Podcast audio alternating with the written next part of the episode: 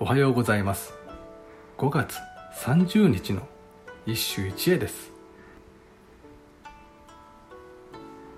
古今和歌集より木の貫之。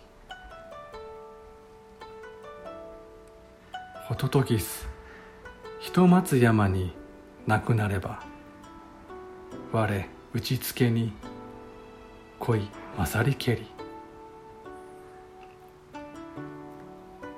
ホトトギスひと松山になくなれば我打ちつけに恋勝りけり。さてようやく若らしいホトトギスの声が聞けた。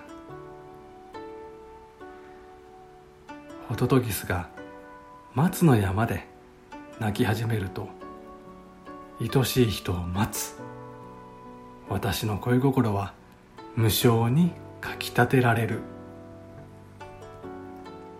渦中に恋の文字が見えるように実のところこれは初夏の情景に寄せた恋の歌だ。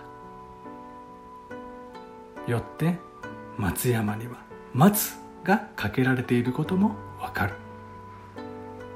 しかしなぜこのような歌ぶりになるのか？これを理解するには過去の設定を知る必要がある。ホトトギスの鳴き声をご存知だろうか？てっぺんかけたか？など面白く聞きなされるが和歌ではこれを聞くと恋人またふるさとへ寄せる死母が助長されると理解されるのだ。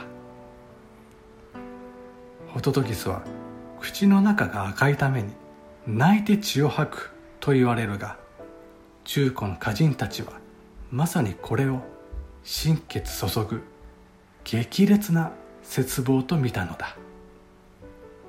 以上今日も素晴らしい歌に出会いました。